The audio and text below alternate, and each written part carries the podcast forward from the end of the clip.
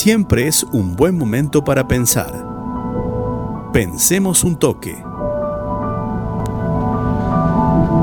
La UCA, con el Observatorio de la Deuda Social, que realiza distintos tipos de investigaciones, presentó esta semana un informe respecto al mercado de trabajo, que arrojó los siguientes datos. El 28% de los trabajadores son pobres y el 5% vive en la pobreza extrema. Esto a pesar del aumento de las transferencias sociales desde, por supuesto, el Estado a los trabajadores de casi 6 puntos porcentuales desde el 2019 al 2020, producto de la pandemia, ¿no? IFE, por ejemplo, ese tipo de programas ATP. Repito, 28% de los trabajadores son pobres y 5% se encuentran en la pobreza extrema. Es decir, trabajan y así todos son pobres. Sí, sí, bueno, claramente tiene que ver también con la, con la entrevista que, realizamos recién.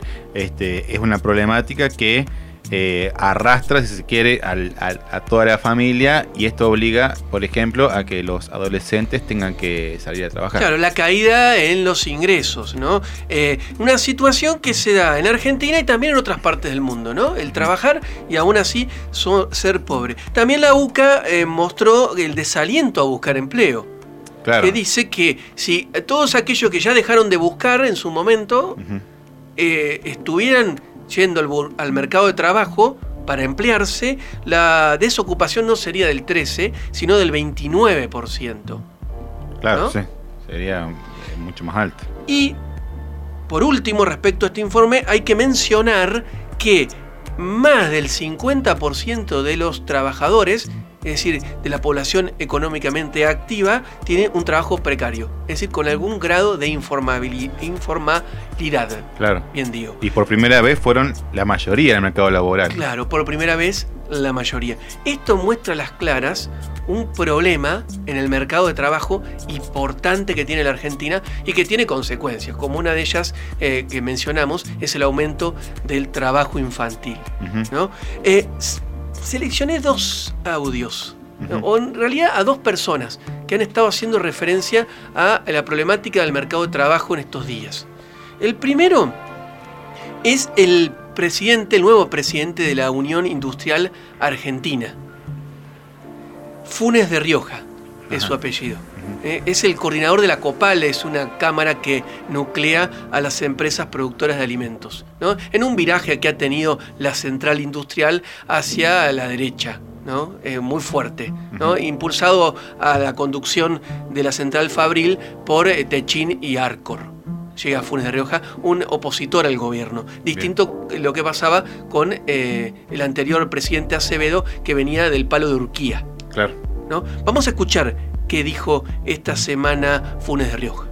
Nos pasa que hoy si buscamos relevos en las fábricas para la gente que está con dispensa o con licencia eh, por razones del COVID, resulta que nos encontramos con que eh, en, en, la mayoría de las fábricas, sobre todo en el interior, la gente dice sí, pero en negro.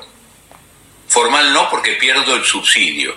Que lo pierda o no es otro tema. El problema está acá, está en la cabeza. Está, es, soy, me cuelgo del subsidio y no busco la oportunidad de empleo. ¿No? El problema está acá, y era una conferencia eh, por eh, video, una videoconferencia, y acá era la cabeza, ¿no? Está en la cabeza de los trabajadores, que prefieren el subsidio a trabajar.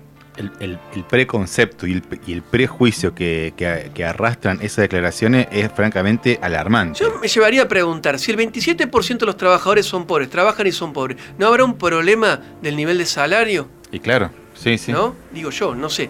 Eh, y después menciona el trabajo en negro, ¿no? lo que queda es emplear en negro. No, no, no puede ser una opción ah. emplear en negro.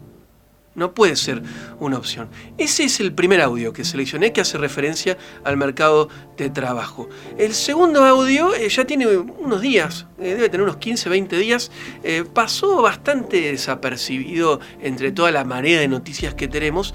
se trata de Emilio Pérsico el dirigente del de, eh, movimiento Evita, ¿no? dirigente de la economía popular, que criticó al gobierno, forma parte del gobierno del Frente de Todos, eh, es funcionario del gobierno, criticó la eh, tarjeta alimentar. Bien. Eh, cuando se aumentó. Recuerdan hace unos 15, 20 días. Lo escuchamos. Nosotros podríamos esos recursos, los recursos que se ponen en la tarjeta alimentar, lo pondríamos en el potencial trabajo, eso significaría 260 mil viviendas anuales que podríamos construir y la generación de un millón de puestos de trabajo nuevos. Y la otra gran tarea que nos planteamos, esta es una gran tarea, la, la tarea de tener trabajo, de construir trabajo. ¿no? del trabajo social garantizado, es decir, el Estado como último empleador tiene que garantizar el Estado. Y amplió, ¿eh? amplió. Eh, ¿Qué significa para la economía popular la tarjeta alimentar? A ver, para el dirigente, al menos este dirigente. El gasto en la ayuda directa ¿no? nos incluye como consumidores. La tarjeta alimentar nos puede incluir como consumidores, pero eso no es inclusión social. Eso no es la inclusión. La única inclusión es el trabajo.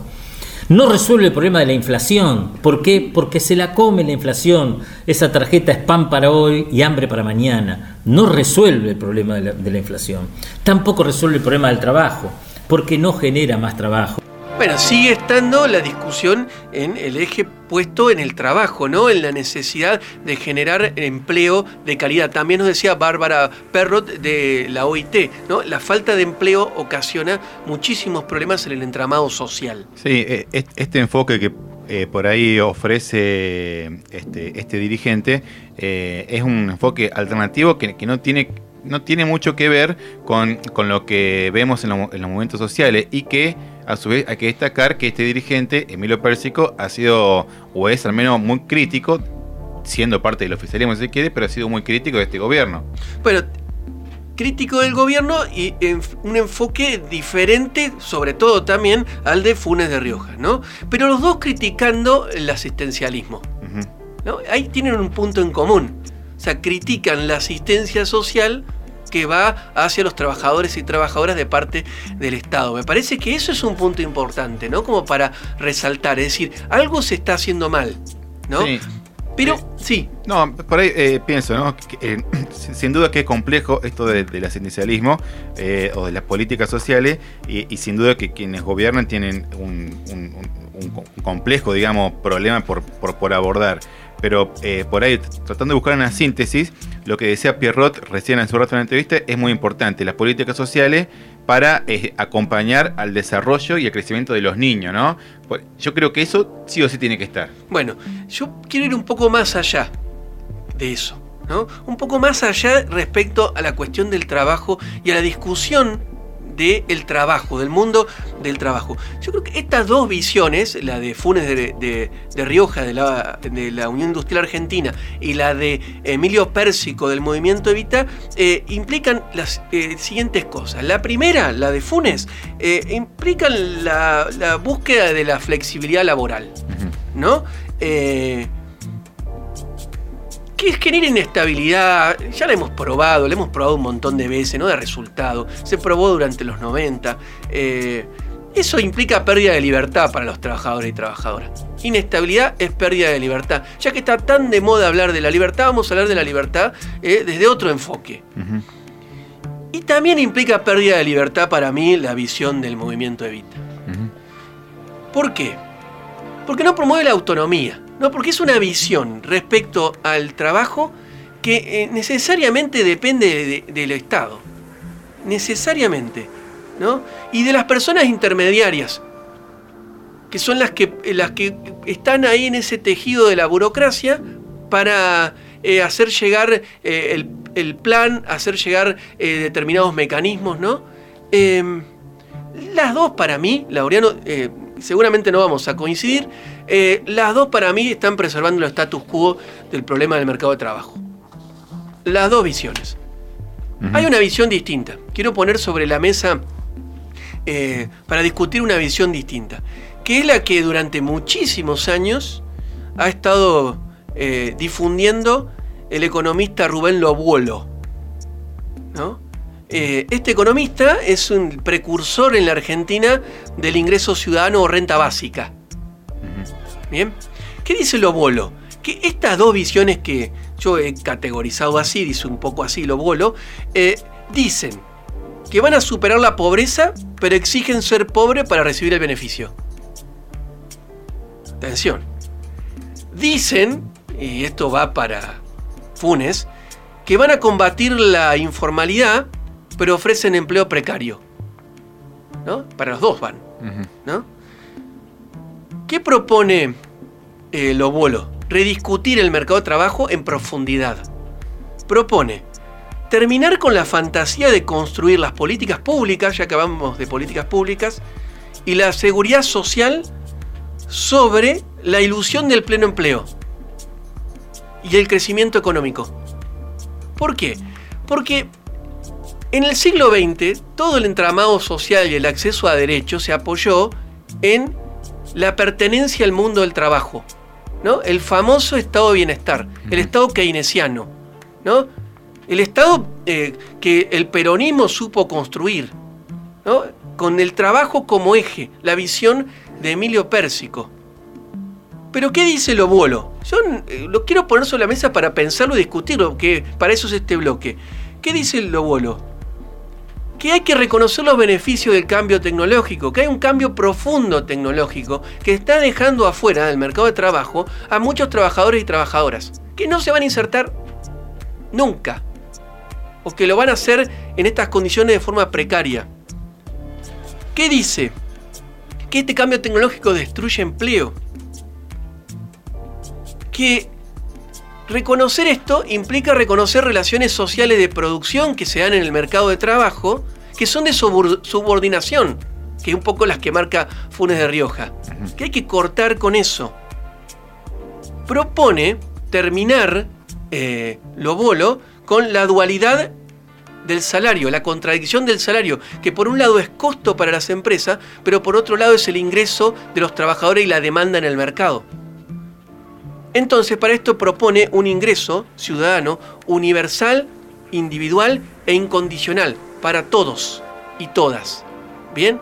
Eh, pueden profundizar respecto a esta cuestión los oyentes.